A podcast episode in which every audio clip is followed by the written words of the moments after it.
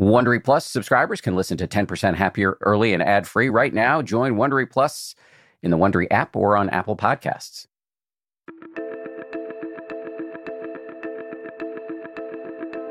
This is the 10% Happier podcast. I'm Dan Harris.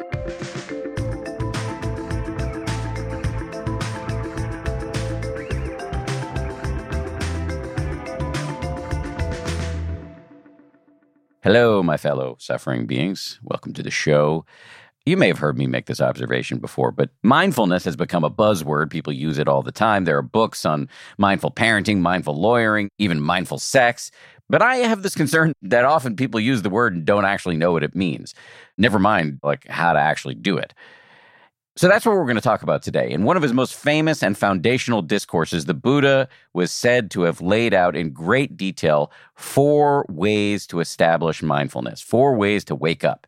In today's episode, we're going to walk through these four foundations of mindfulness with Sally Armstrong, who is a great Buddhist meditation teacher. She started practicing in 1981. She started teaching 15 years later, and she now leads retreats all over the world.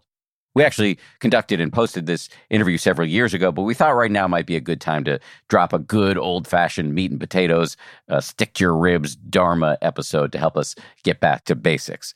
Because, like Sally says, Guru Google can only get us so far. In this conversation, we talked about how Sally got started in meditation, including sitting an in person retreat with the great S.N. Goenka and also living near the Dalai Lama.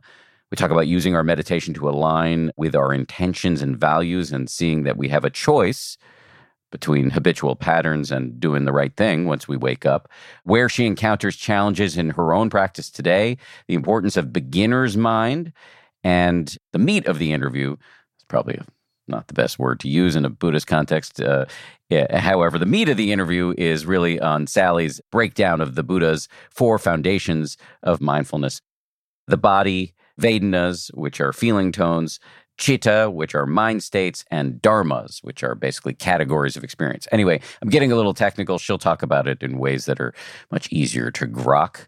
Very excited to bring you this interview with Sally Armstrong.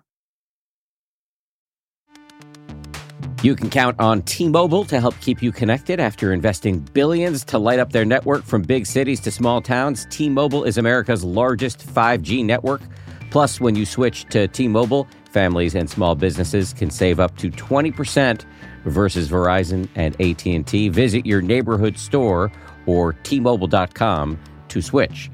Plan savings with T-Mobile, third line free on essentials via monthly bill credits versus comparable available plans. Plan features may vary. Credits stop if you cancel or change plans.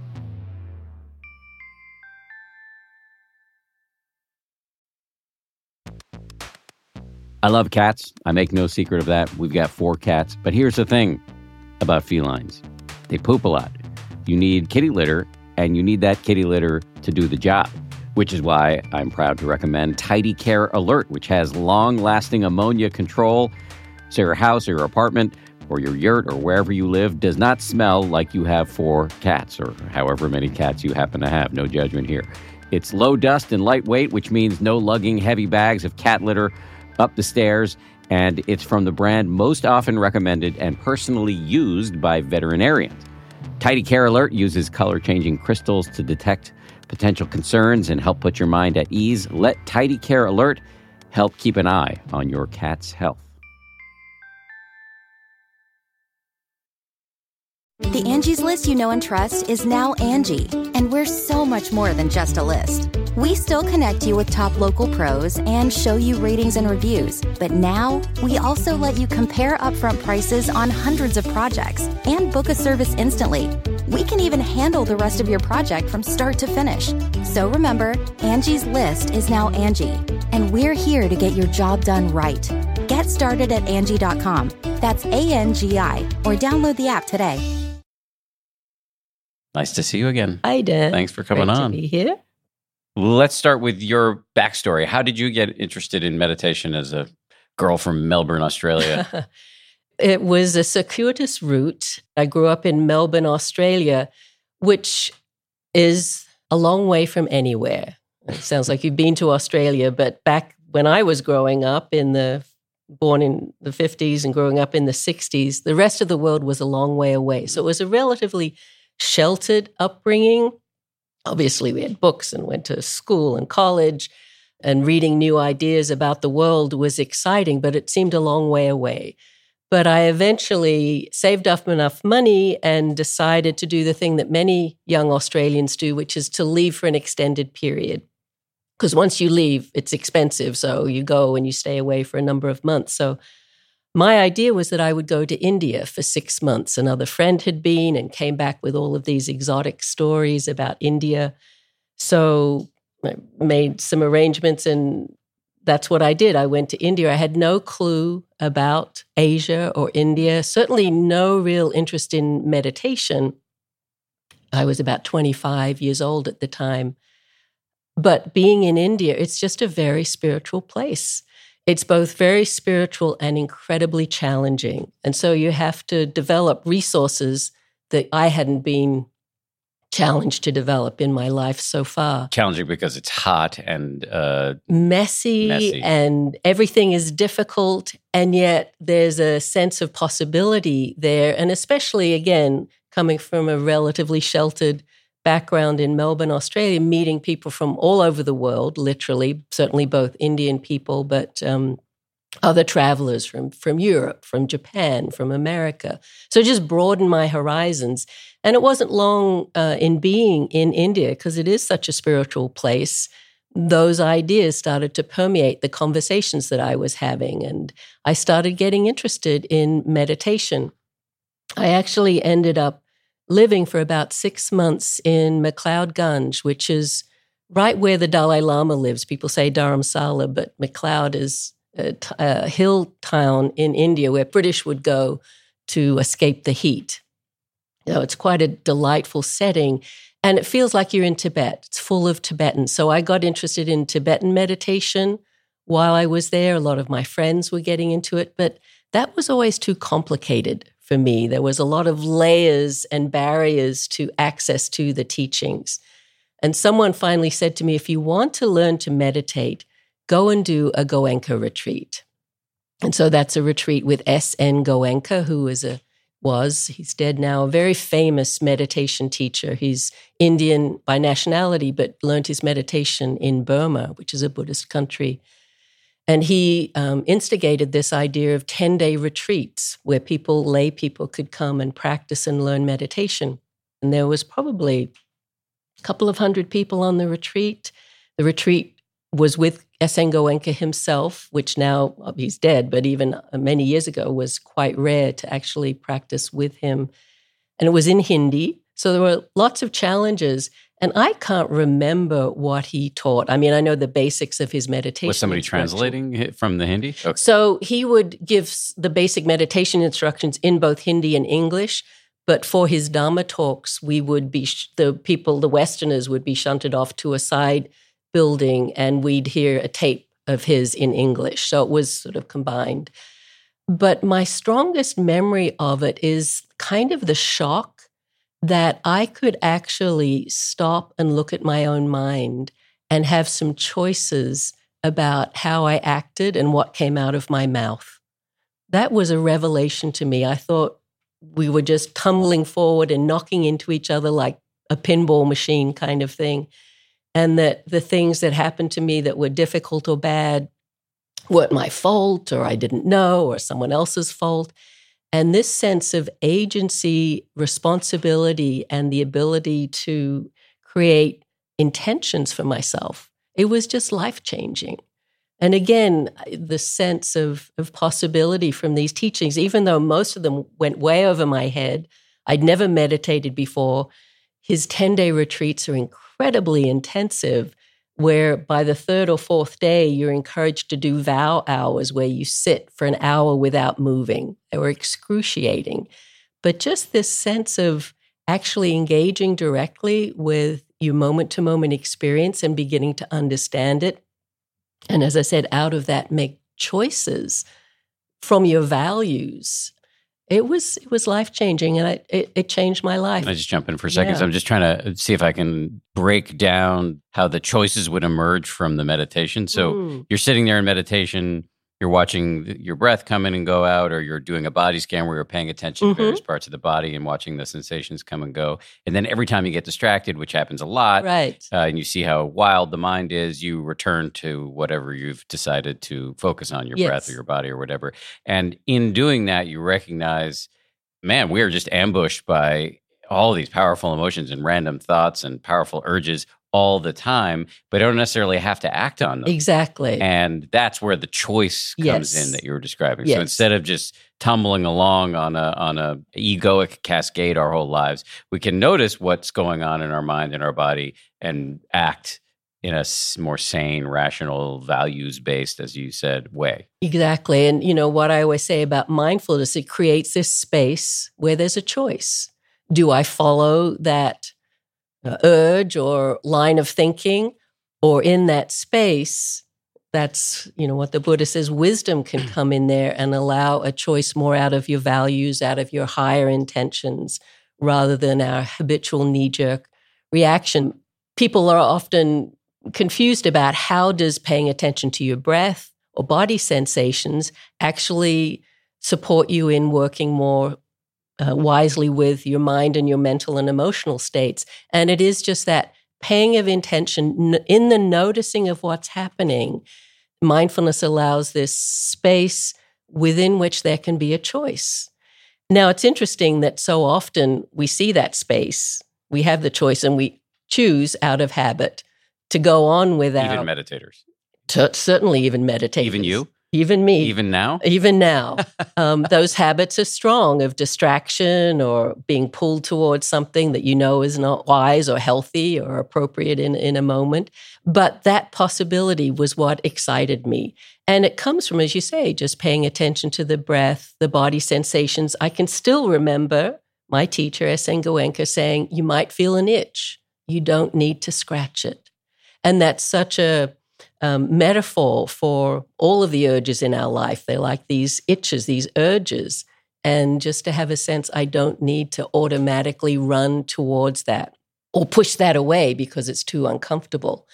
That choice point is so important and becomes even more powerful when it's informed by values or by our higher motivations or aspirations.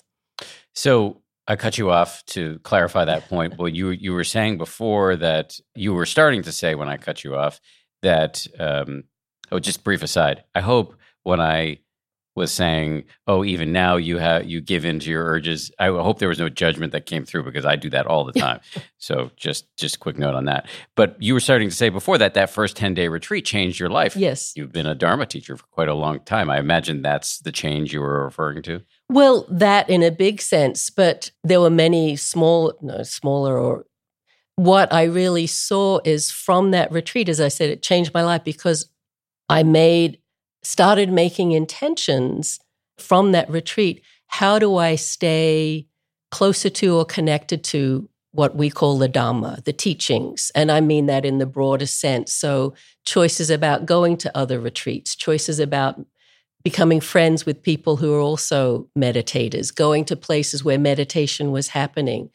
So I just see from that retreat the choices that I made that ended up, yes, becoming a meditation teacher, but many steps along the way. And they're always where I had a choice point. Where would I connect with teachings? Where would I be with people who share interest in these practices? And it just led me step by step to engagement in the community of meditators. And then, you know, over many years, I mean, I was practicing for many years before I began teaching, but that first retreat was the beginning of that whole journey. In preparation for this um, interview, we uh, sort of reached out to the broader 10% Happier family of staff and coaches. And one of the f- people in our on our team, Cara Lai. I don't Oh, know. yes, so yes. You may know her. Yes, um, and so she submitted a, a, a question that I thought would be interesting to ask you, given we're now sort of sort of in the biographical phase of the interview. Uh, her question, and I'm quoting here, is how being a teacher is a part of your practice, Mm. how it shapes your practice, and does it challenge you? And can you use teaching intentionally as part of your practice? Definitely. I mean, I, I have and still do consider teaching the both biggest um, benefit the, the, to my practice, the biggest support for my practice, and the biggest challenge to my mm. practice. And those both go together because unless we're challenged and inquiring about our experience, we're not growing. So, definitely teaching both in the actual doing of it, in preparing to teach, to, as you know, what one of the main forms that we use to give teachings is what we call a Dharma talk, where we'll speak for 45 or 60 minutes on a certain topic and thinking about what would be helpful for students, what's interesting to me, looking up resources, putting together something that we hope will be of benefit to students where they are in their practice in a particular retreat, or perhaps it's a just an, an, evening class where there'll be a whole range of people, some of whom may not be familiar with meditation at all. So there's that stimulation of, of preparing the material and, and being engaged with the potential audience for that that's very stimulating. If I wasn't a teacher, I wouldn't be do, wouldn't be mm-hmm. creative in that way. And if there's something about diving into material with the intention of writing about it and presenting it yes. publicly that forces you i mean i say this as somebody who's written a couple books about this stuff that the writing of the books although it was torture for me helped me metabolize the material in a way i never otherwise would have. Exactly. And i think that's very true. Even though it's much shorter it's just an, perhaps an hour long talk but you know we have some forms where we'll give a series of talks or do a class series and then it has to be yeah the the sort of breadth of what you think would be helpful about a certain topic and really diving into that. So yes i find teaching incredibly as i said both supportive and challenging in a good way to my practice. And then the other aspect is in the forms of teaching that we often do we have either small group or one-to-one meetings with students where they bring their practice and their experience and our role is to support them and to do that, you have to know what they're talking about. You have to, you know, have had a range of experiences that might hopefully somewhat match what their experience is or know enough about the territory to have empathy and be able to then respond in a way that's helpful. And that's a very embodied moment to moment practice. You can't have a rote answer. You can't, you know, think, oh, tomorrow I'll say this to so and so. It's got to be so dynamic and in the moment that it's a mindfulness practice in and of itself. Again, based in you know my practice and my understanding, my readings, my familiarity with the teachings and the wide range of forms of meditation there are. You know, meditation isn't just being mindful of the breath and the body. There's a whole range of um, ways of doing that and then certainly other practices that I've done that other people might be doing. So yeah, it's very rich and very stimulating. So I want to jump in on that point to say something nice that you probably can't say because you might not like the way it would sound coming out of your own mouth about your own work. But sometimes people will say to me, uh, "Oh, Dan, you're you know helping to run an organization that has a meditation app. You've written some books on it. Aren't you basically a teacher?" And I'll say, "No, you don't understand." What a teacher does is what is required in my mind to be a teacher. And we're now in an era where people go off and study for a few weeks and get a certificate and start teaching meditation, which you know, maybe on some levels is okay in some ways. But anyway, I don't want to get too deep into that controversy. But I just want to say about people who I consider true teachers like you is you've done years of silent meditation retreats.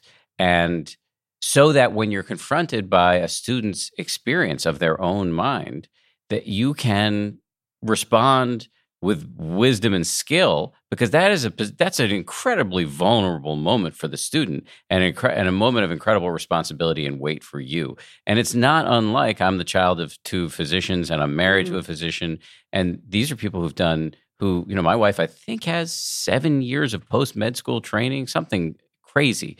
And uh, that means that she can walk into an icu and keep you alive uh, she didn't just sleep at a Holiday Inn last night, and therefore she can do it.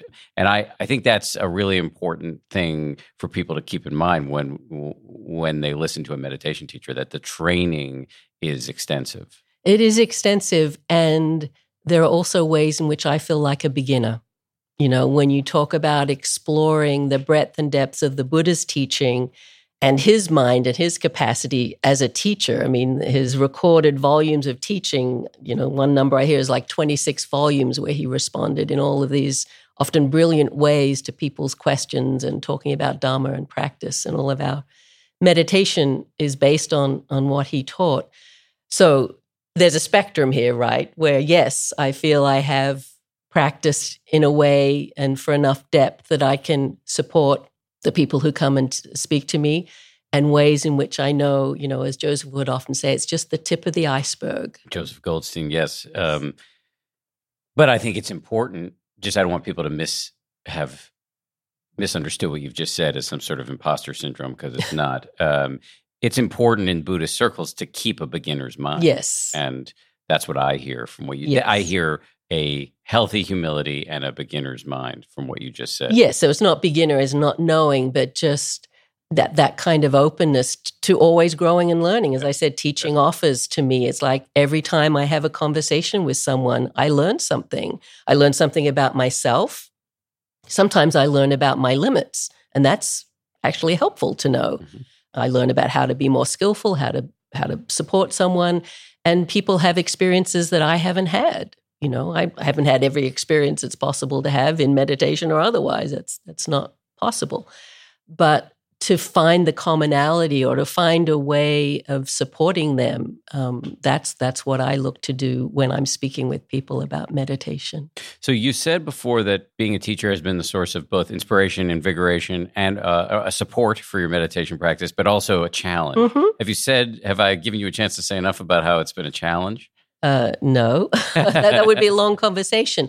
I mean, part of it is just that, you know, you always, if something's really, if there's a depth to something, I mean, as I said, I always feel like there's more to know, there's more to learn, that I am being challenged to both speak from my experience, but to be able to speak in a language that someone can understand. If I speak too individually or uniquely about my the specificity of my experience, it's not often helpful to someone else. So that's just one example of the challenge. There are um, practices that I'd like to learn more about and deepen in. There's more reading that I'd like to do to really familiarize myself with these volumes of texts. I haven't read anywhere near uh, all of them. So there's that kind of thing. And then uh, I'd have to say a challenge at the moment is addressing real world concerns that people have.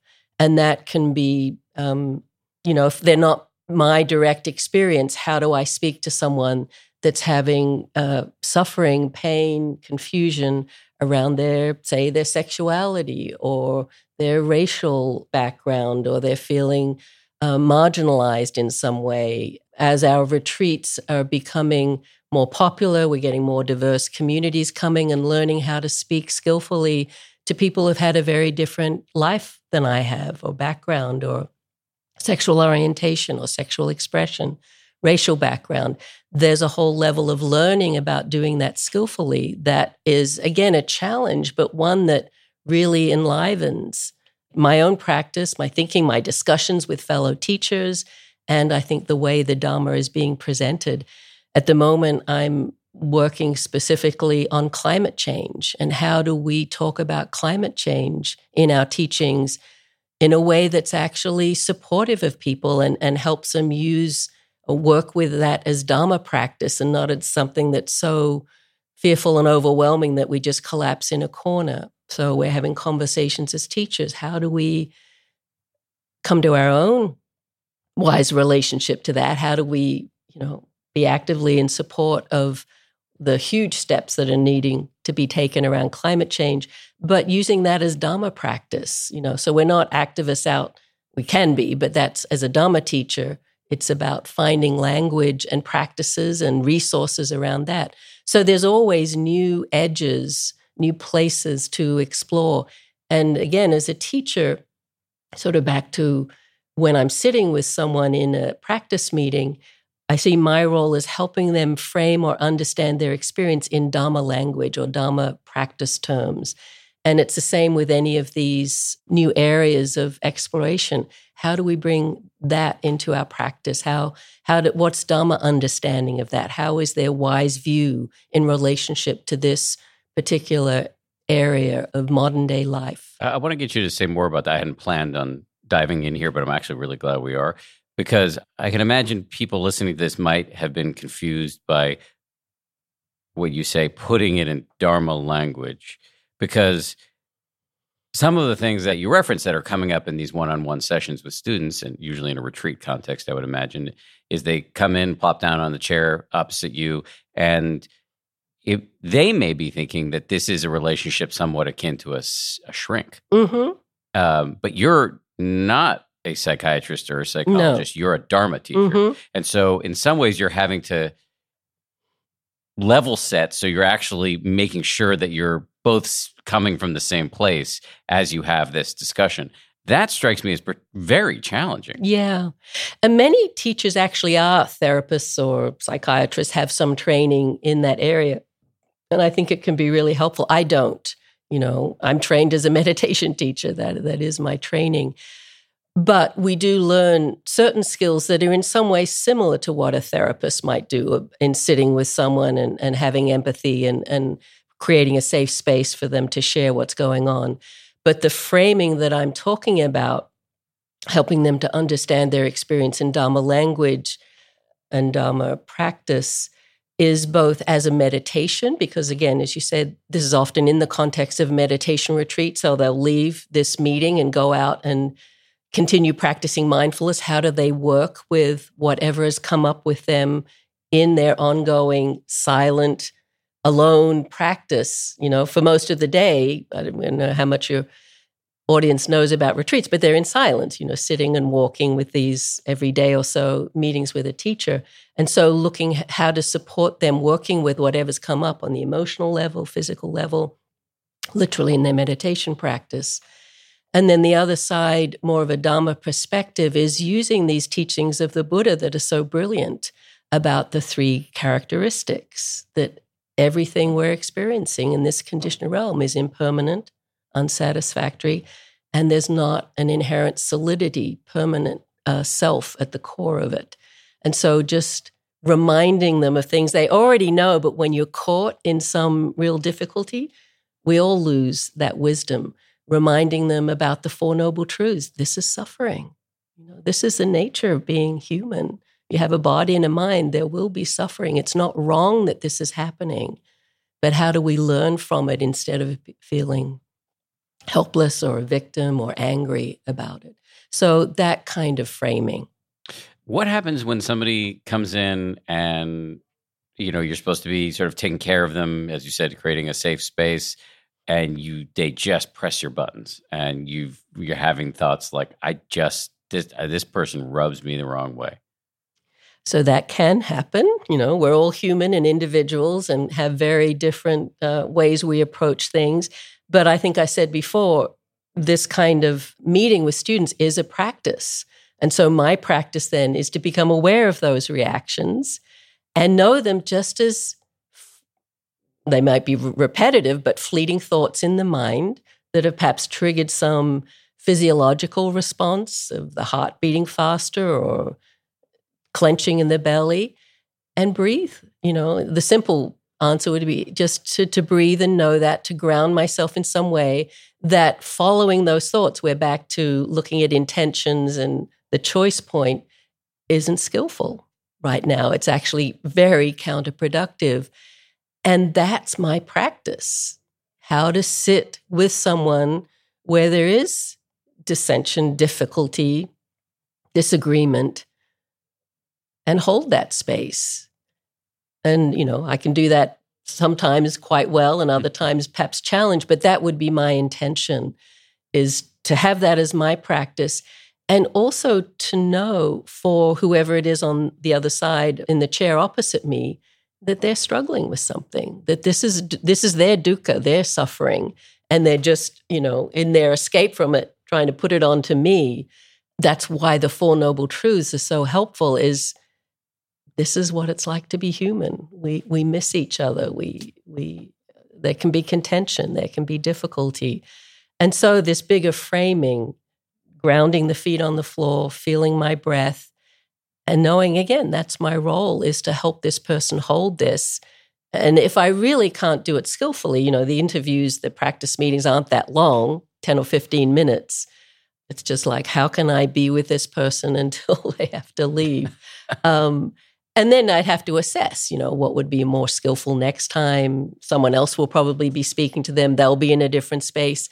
That's where the impermanence part comes in too. You don't take it so seriously because I know people can get very activated on retreat. It's people have sometimes a sense of retreat as this place of relaxation and calm. And we can get incredibly challenged physically, emotionally, through our memories, through interactions with other people on the retreat.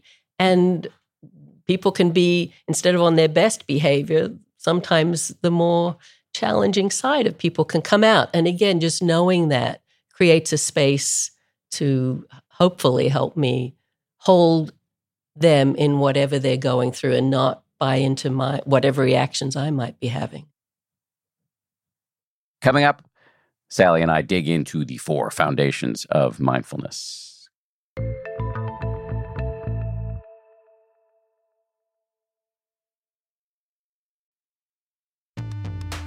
The weather is getting warmer. Time to ditch my jackets and sweaters for shorts and tees.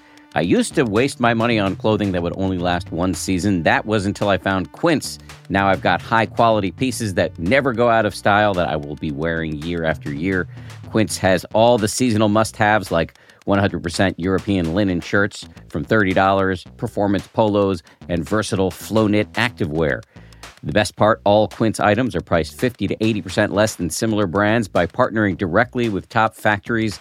Quince cuts out the cost of the middleman and passes the savings on to us. And Quince only works with factories that use safe, ethical, and responsible manufacturing practices, along with premium fabrics and finishes. I just made a big order at quince.com. I got two pairs of sweatpants that I've just had for like a week and I already love them. I'm wearing them all the time. Sweatpants are a huge deal to me uh, because I work from home and I want to look reasonably good, you know, in front of my wife and stuff, but uh, I want to be comfortable. And uh, the Quince sweatpants uh, do the trick.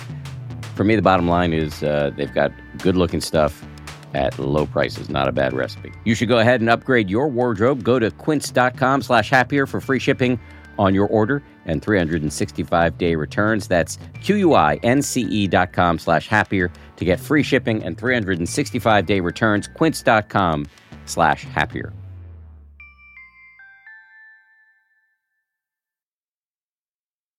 This Mother's Day, celebrate the extraordinary women in your life with a heartfelt gift from Blue Nile. Whether it's for your mom, a mother figure, or yourself as a mom, find that perfect piece to express your love and appreciation. Explore Blue Nile's exquisite pearls and mesmerizing gemstones that she's sure to love. Enjoy fast shipping options like guaranteed free shipping and returns. Make this Mother's Day unforgettable with a piece from Blue Nile. Right now, get up to 50% off at BlueNile.com. That's BlueNile.com.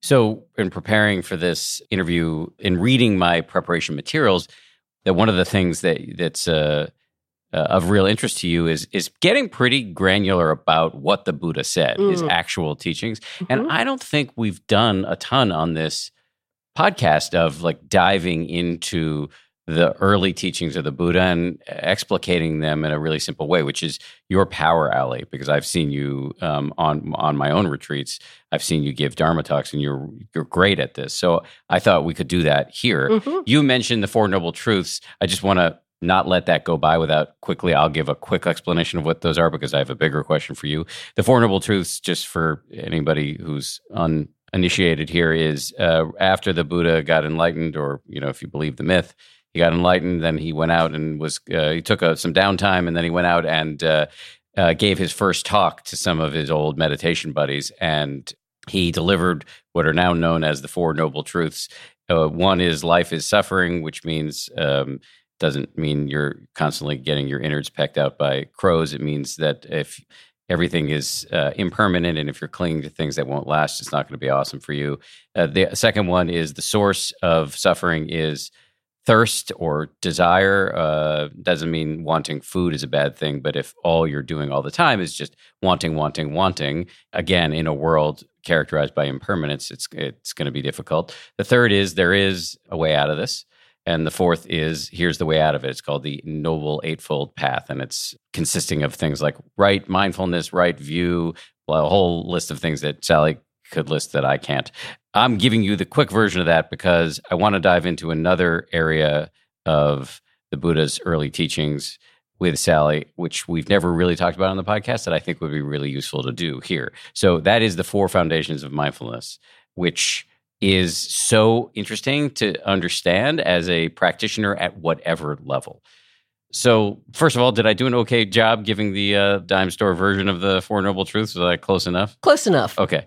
Yes. Suffice it to say, you could read any number of good books and get a better version of that than me. Okay. So, four my, uh, foundations of mindfulness. This comes from a famous talk the Buddha gave known as the Satipatthana Sutta, and in which he described the four ways in which one can develop mindfulness. So, can you, uh, let's start with number one. What's number one?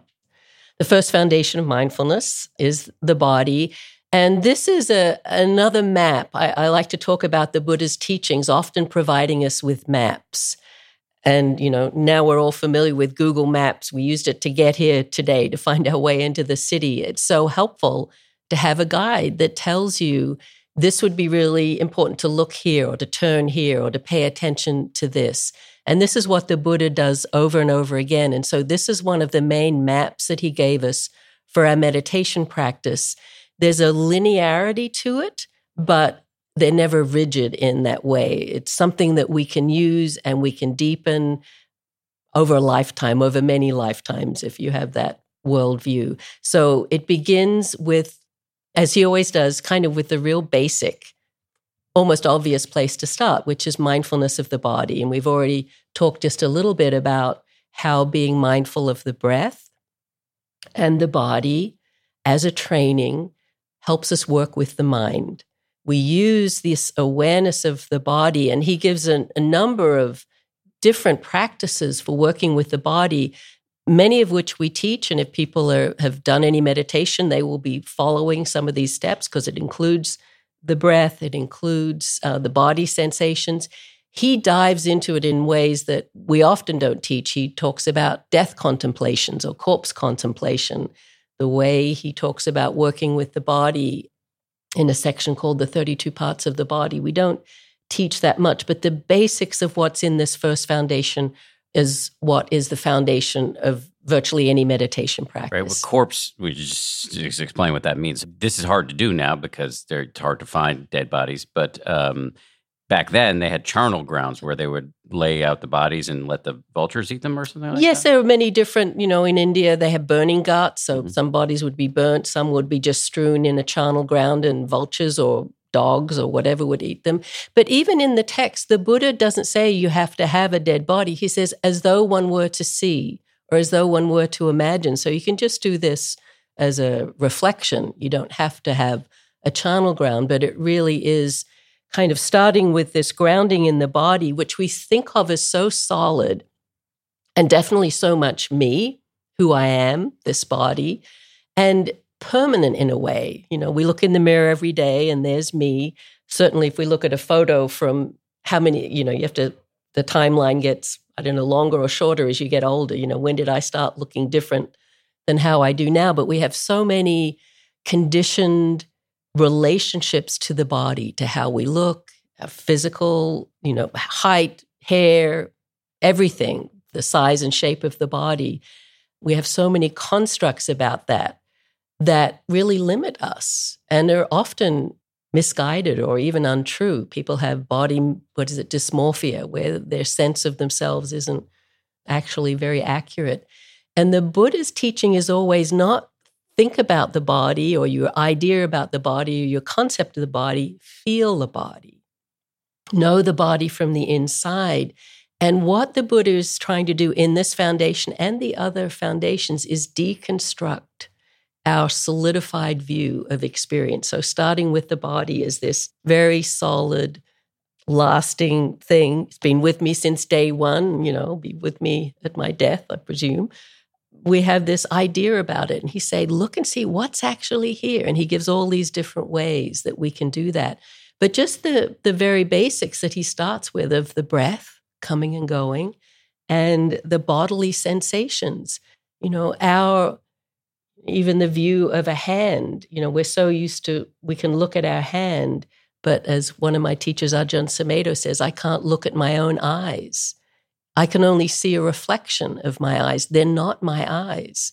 And so it's this shifting of how we're understanding the nature of the body seen through these other templates. And the challenge with the Buddha is you use one list and that brings in another list and another list, and you can get overwhelmed by list. But I used this one before of the three characteristics. The body's impermanent. It's unsatisfactory in the sense that we it doesn't do what we want it to do. It's always in some state of challenge. It's hungry or it's thirsty or it's aching or it's getting wrinkled or whatever it's too hot too cold. Too hot too cold. And that we're not in control in the way we'd like to be. So we start understanding the body in this first foundation in a very different way than a habitual way of thinking about the body or our ideas and concepts, both the ones we have, but certainly we've taken a lot of concepts from culture and internalized them about what we should or shouldn't look like or, you know, what's cool or not cool. And so it's really, again, deconstructing that. And there's a lot of freedom in that. Foundation number two. Foundation number two is in the language that the teachings came down to is called Vedana. And this is a really interesting foundation in the sense that the Buddha thought it was important enough to make. There's only four, and this becomes one of them. So Vedana we usually translate as feeling tone.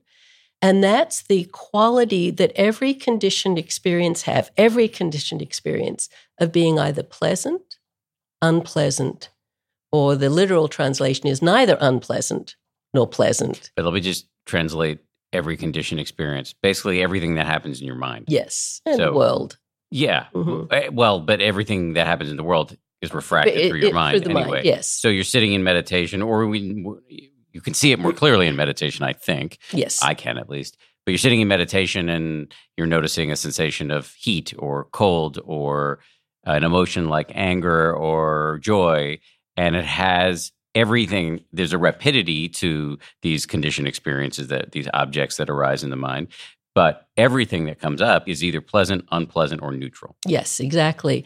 And this is a universal law. It's not like if you know it it happens. If you don't know it it's not happening. It's always happening and we have been trained from very early on and it's very instinctual some a lot of this and so we have to understand that and give ourselves some space around this, but we have been very deeply trained to run after what's pleasant and to push away what's unpleasant. And there's a ton of strategies we've all developed around those two. And for what's neutral, to space out, to get bored, to go look for something else more exciting to happen.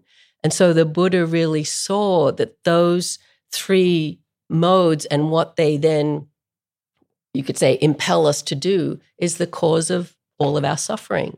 That running after what's pleasant, and this is where the teachings, there's a great synchronicity to them. You, you went through the Four Noble Truths before, and the second Noble Truth is the truth of tanha or craving. And you said it's that endless wanting. The literal translation of this word tanha means unquenchable thirst. So, as you said, it's not oh, that I'm hungry or thirsty or taking care of my family. This is not what it's talking about. It's that unquenchable thirst. And so we've been trained, conditioned to chase after what's pleasant. And if things aren't pleasant, something's wrong. And if something's unpleasant, I need to push it away. I need to get out of here or strike back, you know, get rid of that thing through anger or through some kind of defense mechanism.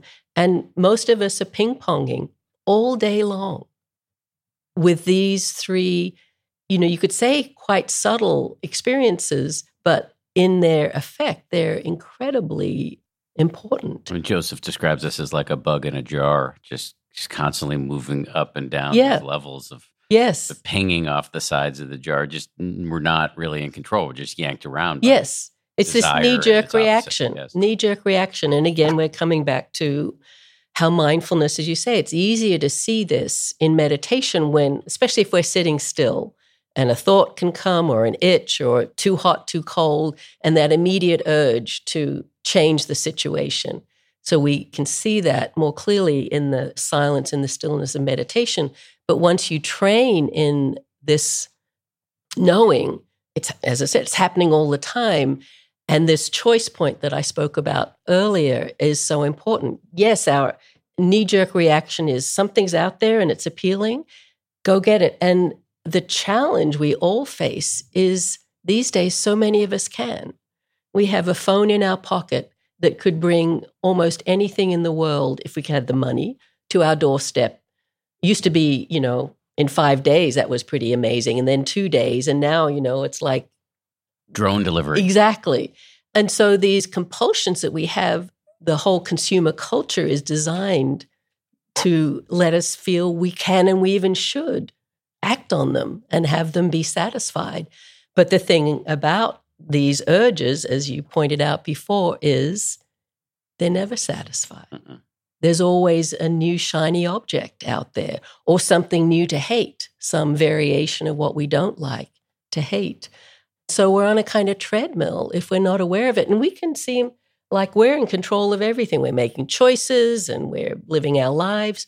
But underneath what's fueling it are these very primal reactions wanting, not wanting, and the Buddha would say delusion or ignorance about what's not seen. Foundation number three. So that's in again in the text chitta, C I T T A. And we tend to translate that as mind state. So it includes basically our whole emotional realm. But in the text, it also talks about states of meditation. Is the mind concentrated or not? Is it restless or not? Is there aversion or um, wanting, those sort of basic responses to Vedana present in the mind? Is the mind contracted or expanded? So it starts with the very basic responses to the second foundation, which is pleasant, unpleasant, neutral. Our usual response to pleasant is grasping, right? We want it. So that's the first in the third foundation of mindfulness is greed present in the mind? Is wanting present in the mind or not present? Is aversion present or not present? Or is delusion? So they're tied together. We get to know them in the second foundation. In the third foundation, we look at what happens to the pleasant, unpleasant. Oh, we want that. We don't want this. And so the third foundation is really coming to know these, again, very, um, it's not simple, but they're essential movements of mind that we live with all day long. What's brilliant about this foundation is it can seem, I don't know, I don't know, you'd say negative because it starts off saying is greed aversion, in, is greed present in the mind, is aversion present in the mind. These are these first three, again, another list, are known as the kilesas. Translation is usually the torments of mind or the poisons of mind. These are the roots of the unwholesome that lead us into actions that cause harm for ourselves or others, greed, aversion, and delusion. But in the foundation, the teaching is is it present? And the meditator is just asked to know is it present or is it not present? He doesn't say this is a terrible thing and it shouldn't be present. And the fact that it's present means that you are a bad person or you've messed up or, you know, you shouldn't be doing that. It's just this very clear recognition oh, there's greed in the mind. If we can understand that in that way, and that's what meditation trains us to do, just to see it very clearly oh, the greed is present, that choice point opens up again where we don't have to run after what the mind is greedy for. And there's something kind of, I don't know, reassuring or refreshing. Again, there's no blame or judgment about it's there. It's just there or it's not there. We're also instructed to know when it's not there and to appreciate those moments. Most of us are really wired to notice what's wrong, and especially what's wrong with us, with our minds, with our bodies, with our world. And this is, oh, you also notice when the mind isn't full of greed. And in the text, the language doesn't say it specifically, but the opposite of greed is non greed, which is basically letting go or relinquishment. Could even extend that to generosity, not holding on. Implicit in that knowing is recognizing when these more positive states of mind are present. But it's very simple in is it present or not present? And the same with the meditative states. Again, not you should be striving to get concentrated, just is the mind concentrated or not? Is it concentrated or not concentrated? So it's, a, it's these usually group pairs of something's there or not there. Some of them are positive, some not. But it's very equanimous about let's just look at the mind and see what's there. So, I mean, this is mindfulness. This is the essence Yes. of mindfulness. We're Yes. talking about three ways. We're on the third of four foundations of mindfulness.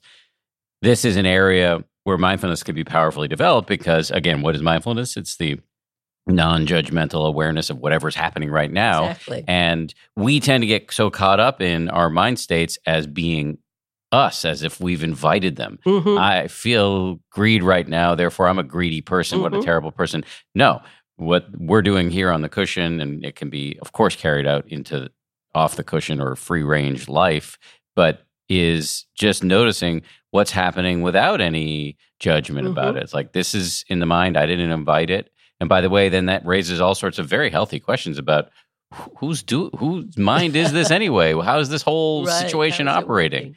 as you said before, one of the point of developing all this mindfulness is to deconstruct this deeply wired idea we have of self. Yes, yes. And this sense, as I said, of a very judgmental sense of self, not being good enough. And this is just see it as it is.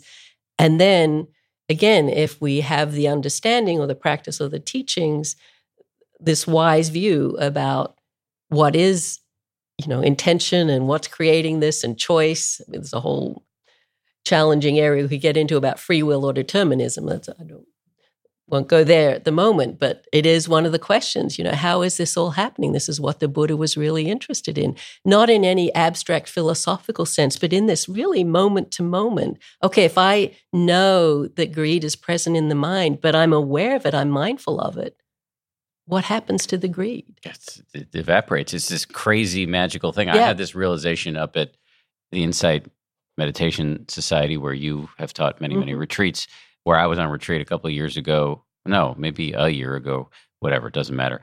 I realized if I'm suffering, there's something I'm not mindful of. Mm, exactly. When you're aware of it, Mhm. even if it's unpleasant, hmm back to your Vedanas, the suffering goes away. You can kind of decouple the suffering from the pain. Yes, and that's important because pain can still be there. Things can still be really difficult. You know, mindfulness and meditation doesn't do away with the first noble truth about suffering, but it when we shift our relationship to it, we see what we add to what's unpleasant, which is the resistance, the fear, the judgment, the blame, you know, that whole trajectory we can be on. And the power of seeing something clearly and not being reactive to it. Again, when that happens to people for the first time, it's almost mind blowing Mhm. because nothing has changed. You know, I've lost my partner or my dog or this illness is really difficult for me. But when I hold it with mindfulness, compassion, and equanimity, the mind doesn't have to be caught in that struggle, that suffering. Doesn't mean that, you know, everything's okay, but there's some balance there that, I mean, it can radically shift, hmm. radically And it doesn't mean the struggle and suffering won't reassert itself Yes. in, in one nanosecond later, but it is the ability to summon the mindfulness can moment by moment, which is, by the way, moments are where we're living our actual life, Yes. be a tool to, in aggregate, turn down the volume Yes. And again, to just cross link all these lists, that's the third noble truth, which is the cessation of suffering. And there, you can view that as a sort of long distance goal, what the Buddha experienced, the final and uprooting of all suffering, or moment to moment with that kind of clarity of seeing, there can be that freedom, that possibility. And that's really the power of mindfulness is allowing us access to that. Coming up, Sally Armstrong shares the fourth and final foundation of mindfulness and talks about how we can actually integrate it into our lives.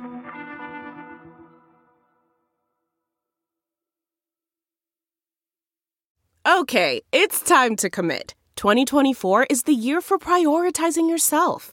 Begin your new smile journey with Byte, and you could start seeing results in just two to three weeks. Just order your at home impression kit today for only $14.95 at Byte.com. Byte clear aligners are doctor directed and delivered to your door. Treatment costs thousands less than braces. Plus, they offer financing options, accept eligible insurance, and you can pay with your HSA FSA. Get 80% off your impression kit when you use code WONDERY at Byte.com. That's B-Y-T-E dot com. Start your confidence journey today with Byte. Graduation is a sweet occasion, but finding the perfect gift can be a bitter struggle. MMS.com has a solution. Personalized M&Ms. Just imagine the look on your grad's face when they receive a custom candy creation featuring their school's colors, name, and even their photo printed right on some M&Ms. It's a thoughtful way to celebrate their accomplishments and make the occasion even more special. Visit MMS.com to create your own personalized gifts and party favors for graduations, weddings, birthdays, and more. That's MMS.com. Use code WONDERY to receive 15% off your next order. Fourth foundation of mindfulness. So the fourth is a challenging one. The term in the text is dhammas, and we've been using this word a few times. And it's challenging both because that word in and of itself has a number of meanings. It can mean the truth of things, just the reality of things. Usually we, ref- we use that dharma singular is what the Buddha is teaching or the truth right. of things. But the fourth foundation is actually plural dharmas. Dharmas. Or so you're saying dhammas?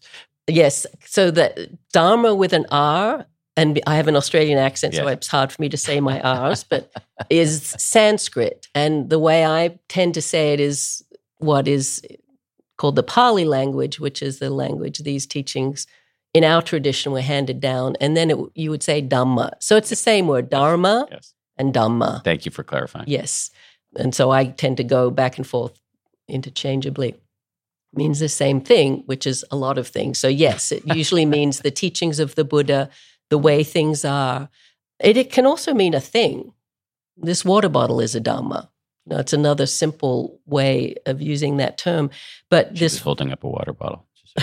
Sorry. The fourth foundation, it's a list of lists. And what it does, it's the big picture of how we actually practice to see in these ways we've been talking about. The other foundations of mindfulness are the foundations, they're kind of the bedrock of the practice of literally what you do moment to moment, noticing the body, the breath, this sense of pleasant, unpleasant, neutral, the mind and what's in the mind. In the fourth foundation, it talks about what do you actually do when you notice you're having a difficult experience. So the first of the lists is the hindrances, which is a very familiar list to anyone who's been on a meditation retreat because it's these five difficult experiences that happen especially when you meditate. They can happen at any time, of course, but you know, again, of wanting, sense desire, of pushing away, of restlessness, of sleepiness, and of doubt. And then it says, it invites the meditator to know what are the conditions that support or increase one of those experiences of the hindrances of sleepiness or restlessness? What are the conditions that allow that to dissipate? And how to basically not encourage the conditions that allow, say, sleepiness to develop. And so we're invited into engaging skillfully with whatever's difficult in our meditation practice. So, you know, the simple one is sleepiness. Anyone who's ever meditated has gotten sleepy. It probably happens many times a day. It happens to everyone. It doesn't matter how long you've meditated or how bright your mind is. You can be wide awake going in and you sit down and meditate, and all of the signals to your body are it's usually quiet, hopefully. You're meditating somewhere quiet, doesn't have to be, of course, but you're closing your eyes, usually. You're calming yourself down, just relaxing with your breath. And those signals are all the same as what we give ourselves when we take a nap or go to bed at night. So this tendency to sleepiness is really strong. And so the start of the fourth foundation of mindfulness is know what those conditions are and what would be a skillful way of engaging with that. So what the fourth foundation provides for us, again, is a map within a map of how to skillfully encourage mindfulness and right view and clear seeing in our meditation practice, certainly, because these are talking about uh, mindfulness. But in our lives, you know, we just start to know that. And so it starts with difficult states, it looks at other lists, but its theme always is see how this thing is constructed. If it's a helpful thing, how do you keep creating the conditions that are helpful? So, one of the lists in there, the seven factors of awakening, which is this beautiful list that talks about, you know, what are the qualities that the Buddha was said to have developed and that we can develop in our meditation practice. How do you support those developing? Can you recognize whether they're present or not? Because the fourth foundation starts off just the same as the third one does, where we're asked to see is this quality present or not present? If it's a difficult quality, what are the conditions that enable it to arise? And what could you do skillfully to not support that arising? If it's a skillful one, like the seven factors of awakening, these beautiful qualities of mind, again, is it present or not present? Even that's helpful. Is the awakening factor of joy present in the mind? And if it's not, what would be skillful in my life or in this moment to have more access to that? So it's sort of giving us support for developing. It doesn't tell you exactly how to do these things, but that's part of the brilliance of the Buddha's teachings. He gives you the basic bare bones of the map, and each of us have to figure it out for ourselves. What helps me work with sleepiness or restlessness or this endless uh, sense desire that I might have? What works for me? and the same with the positive qualities what what's really skillful for me so it step by step goes through both working with what's difficult developing what's beautiful in the mind seeing the nature of this mind and body again in this way of deconstructing it and then it finishes with the four noble truths and again seeing them in our practice the first noble truth as you went through i wouldn't say that life is suffering i think that's how you framed it i always say there is suffering in life it's, it's, suffering is inevitable. It's often translated though as the first noble truth as life is suffering. By whom? I don't know that out in the world. Yeah. If you Google quote unquote exactly. life is suffering. So yes. Guru Google is very helpful and not always completely correct. Yes. Or, or especially. I mean, even the word suffering is a problematic. Right? Yes. Because dukkha, which you a word you've invoked in this discussion, is the word he used, but it's there's a whole rap we can go on about what yes, dukkha actually means, exactly. and suffering is a kind of weak translation it of that word. It's a both a limited one. Many of the words uh, in Pali, again, this language, the teachings came to us when we translate them into English, we miss something. So it's good to have a few translations. And you're right, dukkha, it means a whole raft of things from the the slightest sense of something not being okay or right or something missing to the deepest, darkest agony and despair. And you could include all of that under the this word dukkha. So suffering is both kind of heavy-handed and not flexible enough to really include everything. But in this fourth foundation, again, we're really asked to look at what's creating suffering for me in the moment. I think you a moment ago said something like if I'm suffering, I'm not either not seeing something or I'm resisting something. And so we're invited to look. So this is more how is this experience constructed? We begin with the first foundation. It's just very basic. I'm a breathing, living being, and I can see below the surface constructs, ideas of what it is to be me. And here we're really looking at the mind and its constructs and the ones that lead us towards suffering. And it's amazing how often we make choices that lead us into this kind of suffering.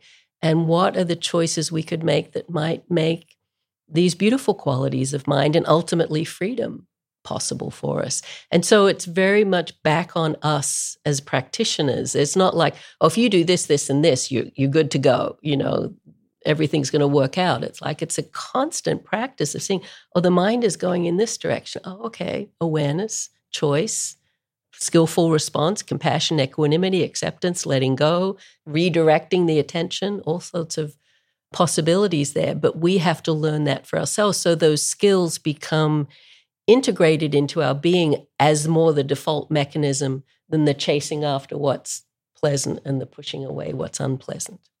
So, just last question for me. So, you've done this amazing overview of the four foundations of mindfulness, I can imagine listeners saying, okay, many interesting things were said. How, what do I do with all of this in my practice? Yes. Because there's so much here. Yes. Well, that's why we call it practice is you really do have to put some extended time into learning how to integrate all of these different teachings and practices. So there's two basic responses I would say. One is there's lots of great books out there about particularly what I've just been talking about about the four foundations of mindfulness and here's a plug one of which is Joseph Goldstein's book called Mindfulness, and it's. I have a I have a note here to plug Joseph's book. Yeah. right. So that's a, a very in depth overview of this topic. And one of the things he does in that book, and I'm sorry to jump in, is he does a lot of the explication and exploration that you've just done of each of the foundations. And then he talks about ways that you can explore various aspects on your own. Yes, it's a very practice oriented book. I think there's practices and exercises at the end. It, it's really from talks he's given at retreats to people who are practicing. And, you know, I talked before about lists and lists within lists, the four foundations of mindfulness. There are many, so it's a big, thick book. There's a lot in it. But uh, what I was mainly pointing to is, you know, there's reading you can do about these practices and the ideas that I'm talking about. But the most important thing is your own practice. So, whether it's a daily practice supported by something like the app and getting instruction there, but definitely going on retreat. The four foundations of mindfulness are the foundation of what we teach at pretty much every retreat. We might use that language even specifically, but that's what we'll be going into on a daily basis. And just the time spent, you know, hour after hour, and there are many hours on a meditation retreat from early in the morning till late at night, just absorbing and integrating this is a way of being and a way of relating to your experience. It becomes more integrated. But it does take time. These are, especially the fourth foundation of mindfulness, it's not simple. If you read it, it's really all of the Buddha's teachings are in that one section the four foundations of mindfulness ends with an exhortation. It's a discourse. So the way these teachings came down to us, the Buddha gave them orally. There weren't podcasts and recordings back then. People weren't scribing things out. He spoke this to a, a group of monks and nuns and lay people. But at the end, there's this exhortation where he says, you know, if someone were to really practice these four foundations for seven years intensively, one of two things would happen to them. And basically says you either get fully enlightened or you get really close. And then he keeps numbering down seven years, six years, five years, four years, three years, two years, one year. One year. If you practice for one year, you'd be at this really amazing place of freedom. And then he counts down from there six months, five months, four months. And he ends up with if someone really practiced these four foundations of mindfulness for seven days, one of these two fruits would be available to them, either full awakening or getting really close. So we often say that to people. If you're heading out on a one week retreat, this is what the Buddha said was possible. But I think it means you'd also have to be mindful every moment of those waking days and some level of clarity. But we often say, you know, enlightenment guaranteed, seven days. That's what the Buddha said. but it's not easy. Any of us that have tried to meditate know the mind is fickle and flighty and conditioned, and habits and memories tend to rule us most of the time. And this is, as the Buddha said, going against the stream, against that stream. But his teachings always were about what leads to more happiness, what leads to more peace and well being. And always this emphasis, not just on stress reduction or being just happy, but this possibility that he spoke about again and again of, of ultimate freedom, ultimate happiness that he himself discovered. If we want to learn more about you, how can we do so? I teach a lot at Spirit Rock, and so there's a page there for me so people can click on there. And if I ever think to update Spirit Rock with what I'm doing, that would be listed there. One of the easiest ways to access me and many of the teachers in our lineage is through a website called Dharma dharmaseed.org. That's Dharma with an R. That's Dharma with an R, dharmaseed.org. We'll put a link in the show notes. Yes. And so I've got hundreds of talks up there that I've given at retreats and classes, as well as hundreds of other teachers. It's a great resource if people don't already know about it. So, in some ways, that's the best way. I'm glad you mentioned Dharma Seed because if people want to learn, hear Sally give the Dharma talks that are every evening on a retreat one of the teachers will get up and speak for 45 to 60 minutes and uh, sally's specialty is really diving into the teachings of the buddha and giving very accessible explanations and practical because she'll guide you toward ways you can explore these teachings in your own life. So if you go to dharmaseed.org search under her name hundreds of talks will come up. You pretty much can't go wrong. You did a great job with this. Thank you very much. Really appreciate it. It was a pleasure. Thank you. Thanks again to Sally. Great to see her. Great meditation teacher. Just a reminder we've got our first live and in person podcast recording that we're going to do coming up on September 7th in Boston. So if you're in the New England area, come see us. There's a link in the show notes to get tickets. We've got a very special guest, somebody guaranteed and I say this as somebody who tries to choose his words carefully. I think this person is guaranteed to get the audience very, very excited. So buy the tickets if you are feeling inclined. September 7th at the Armory in Boston. Again, the link is in the show notes.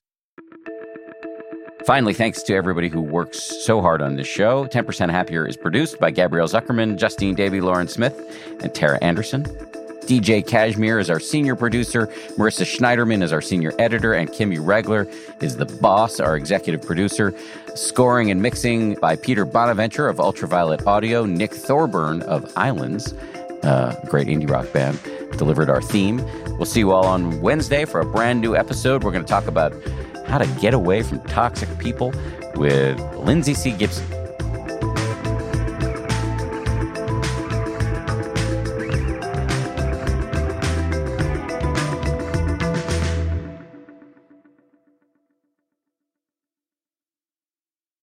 If you like 10% Happier, and I hope you do, uh, you can listen early and ad free right now by joining Wondery Plus in the Wondery app or on Apple Podcasts. Prime members can listen ad free on Amazon Music. Before you go, tell us about yourself by filling out a short survey at wondery.com/slash survey. For more than two centuries, the White House has been the stage for some of the most dramatic scenes in American history.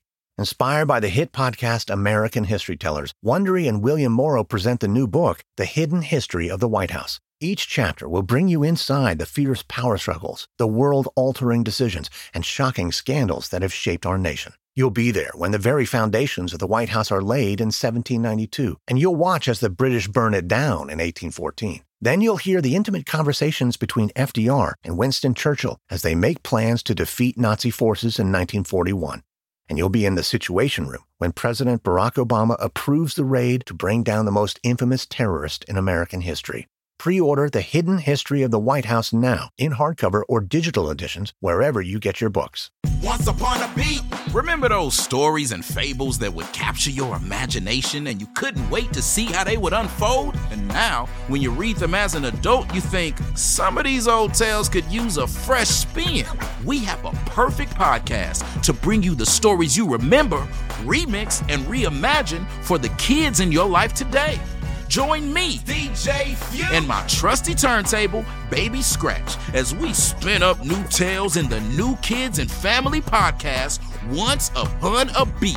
Wondery and Tinkercast are bringing you a jam packed, music filled weekly party where hip hop and fables meet. It's Once Upon a Beat. Follow Once Upon a Beat on the Wondery app or wherever you get your podcasts. You can listen to Once Upon a Beat early and ad free right now by joining Wondery Plus in the Wondery app or Wondery Kids Plus in Apple Podcasts. Once Upon a Beat.